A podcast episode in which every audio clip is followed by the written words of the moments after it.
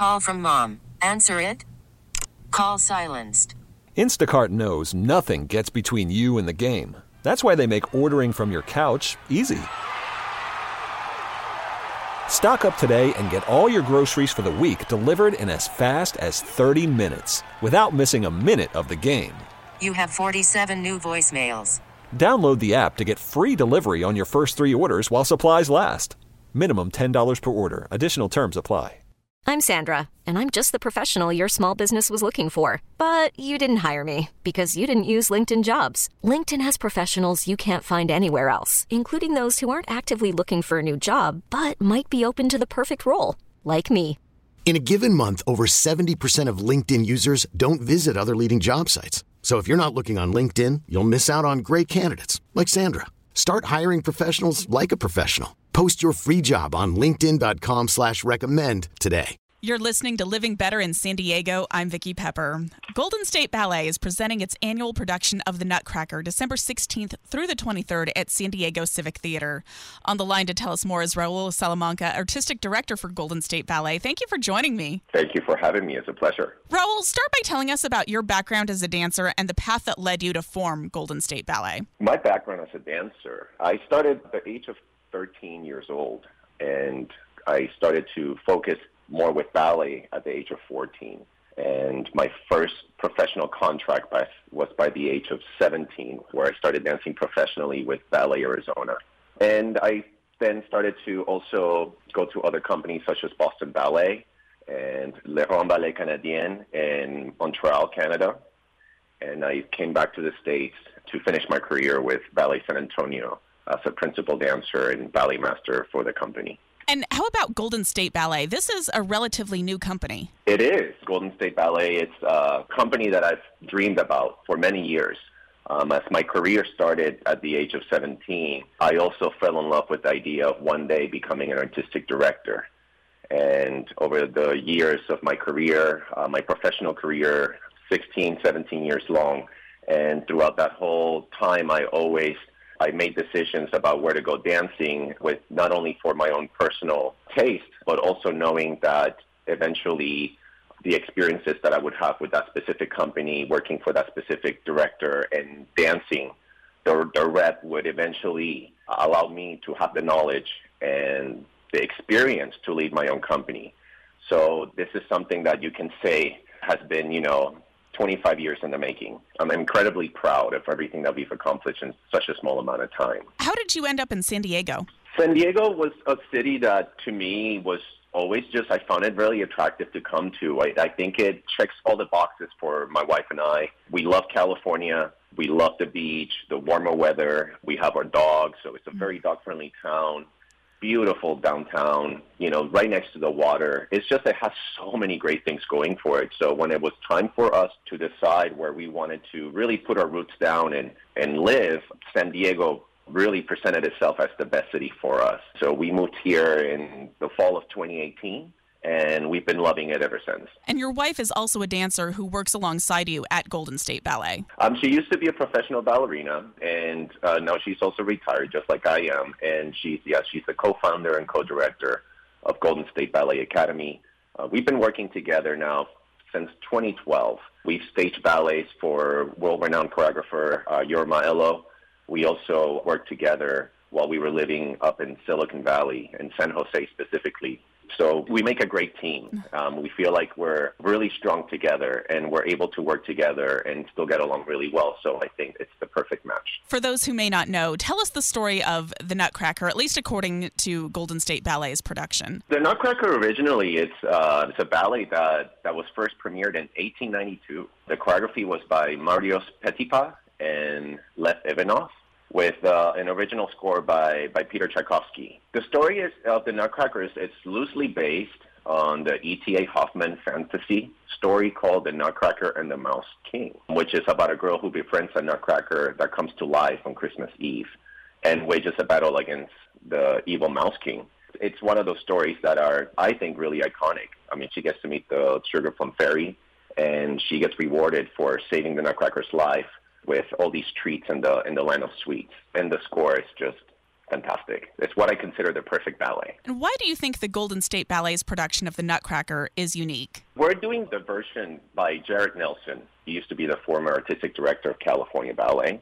And I got a chance to see this production back in 2019 when it first premiered here in San Diego with my wife, and we were both just very, very entertained. Our version of the Nutcracker has everything you need to have a great performance. It, you know, there's a lot of comedic moments. So you, you have your laughs, you have your dramatic moments also, and all accompanied with that beautiful score. So yeah, what I love about our, our production is that Jared Nelson, the choreographer, spent a lot of time in making sure that there was character development. So it's one of my favorite versions that I've seen. So I felt like the city of San Diego only had a, one chance to see it, and I thought it would be important to bring it back so people can get a chance to see this incredible production. It's a beautiful production from the costumes and sets, having the San Diego Symphony and the orchestra pit playing that beautiful score. It's obviously a plus. and it has everything for everybody. When I saw when I saw the performance, people couldn't help but laugh, and I found that really enjoyable. And since we're coming up from a pandemic, still in the midst of it, but I'm hoping that we're on our way out, I felt that it was important for us to have a Nutcracker that really brought the joy of seeing live theater. I, I want people to go home feeling like they've been entertained and that they've had a chance to really enjoy live performances again. California Ballet was based in San Diego, so this is choreography that longtime fans of ballet are probably familiar with. Yes, each production has their own unique touches depending on the choreographer.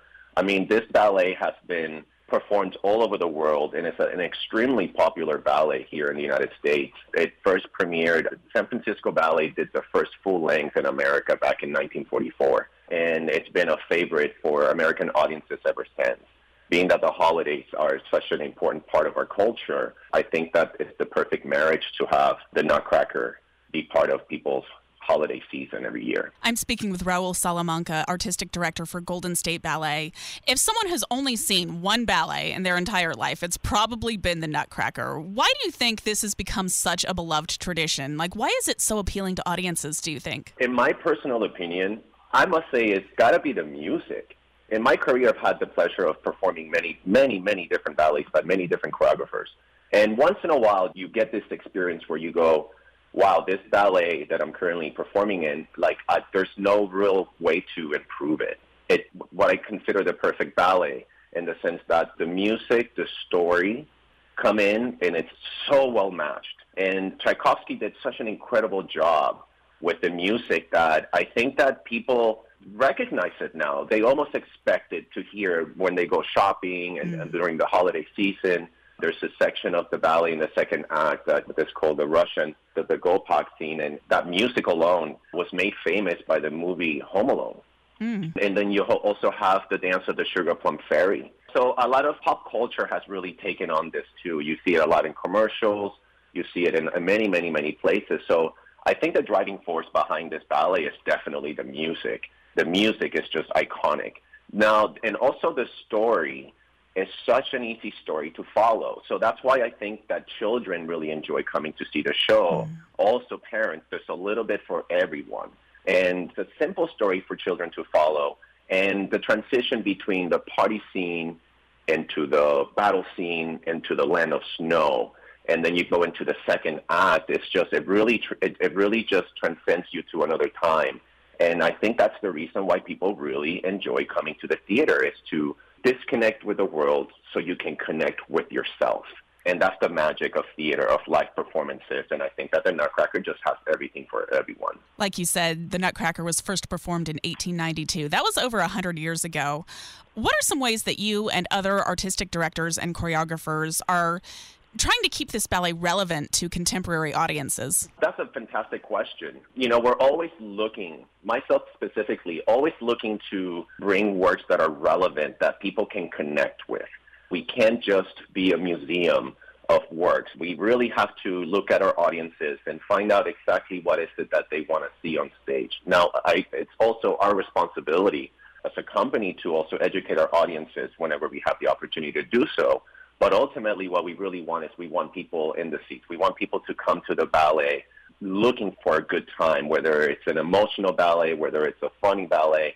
But what I've noticed lately is that the choreographers that take on this incredible challenge of re-choreographing a ballet that is already considered perfect is that they're trying to bring in more of the technological advancements that we've had. The storyline remains pretty much the same. You may have some characters like Clara and the Nutcracker Prince. They can perform the leading roles in the ballet. Some people decide to use professional dancers for Clara. Others like to use children. Then you have these incredible scenes and set changes that you can, if you have the budget for, you can really invest in bringing in some more technology into it to make it more appealing to our audiences. But the, the, I feel like most people kind of remain with the same storyline, and then what they do is they change the setting. Mm. I've seen some nutcrackers based in the 30s, the 50s, Art Deco style. You have ones that are remain very extremely classical. So I've seen ones that are hip hop nutcrackers. So it, you know, the music is what remains. That iconic score is what remains. But then I've definitely seen a lot of different takes on it, and I think it's for good. I think that we should do more of that. We should think more about our audiences and what can bring them in, and that's something that I know when I go to work every day uh, as director of Golden State Ballet. That my goal is to be able to not only bring work that makes our dancers grow as artists and challenge them, but also works that the audiences can enjoy and will then promote the feeling of wanting to return back to the theater. Tell us about the preparation that goes into a performance like this. When did you start rehearsals? We started rehearsals first with the children. We have over 70 children casted to do the ballet. So our rehearsal process started early as September. The company started working about six weeks ago in October.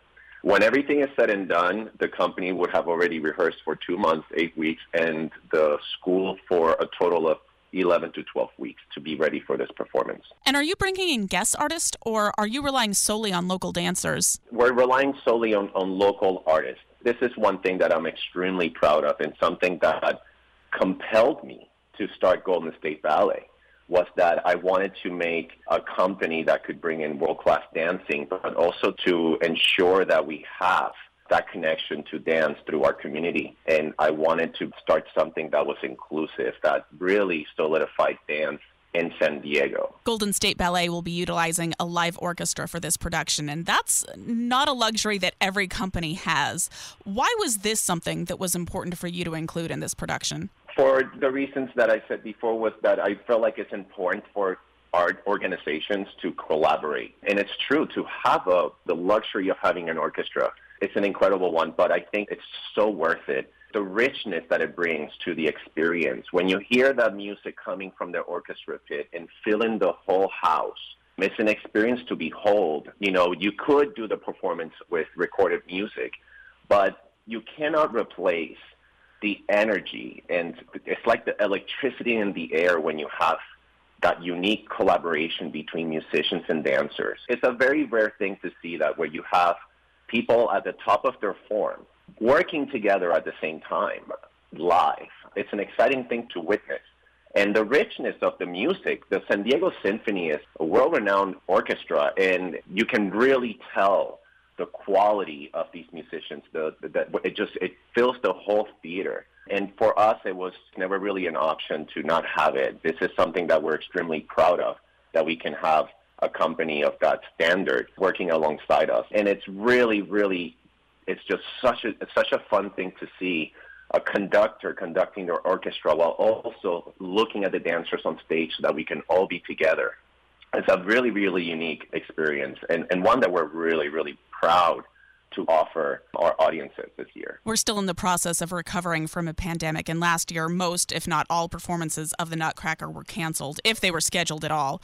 So we are so grateful just to have the Nutcracker back. But what are some outreaches that you're hoping to do once we are fully back to normal? Oh, that's a great question, and one that I'm really excited to answer because we have quite a few things in mind. To be able to reach out to more audiences, to be able to really make ballet accessible to people especially here in our community, it, it's something that is at the top of my list. The more that we can allow people to come see our beautiful art form, the more support that we can expect from them. So one of the things that I would like to do is I'd like to be able to perform more outdoors. I think that the city of San Diego really has a lot of potential for us to be able to bring our art form to audiences. Um, mm-hmm. one of the questions that I get frequently is, do I think that ballet can be an, an elitist art form. And I think that it's not meant to be that way. I think that some it, it has maybe gotten that type of a reputation because it's a really expensive art form to create, to put together. There's a lot of things that need to happen at the same time. You have many people. So what happens is that a lot of those costs end up going to the tickets to recoup so that way we can we can continue to produce.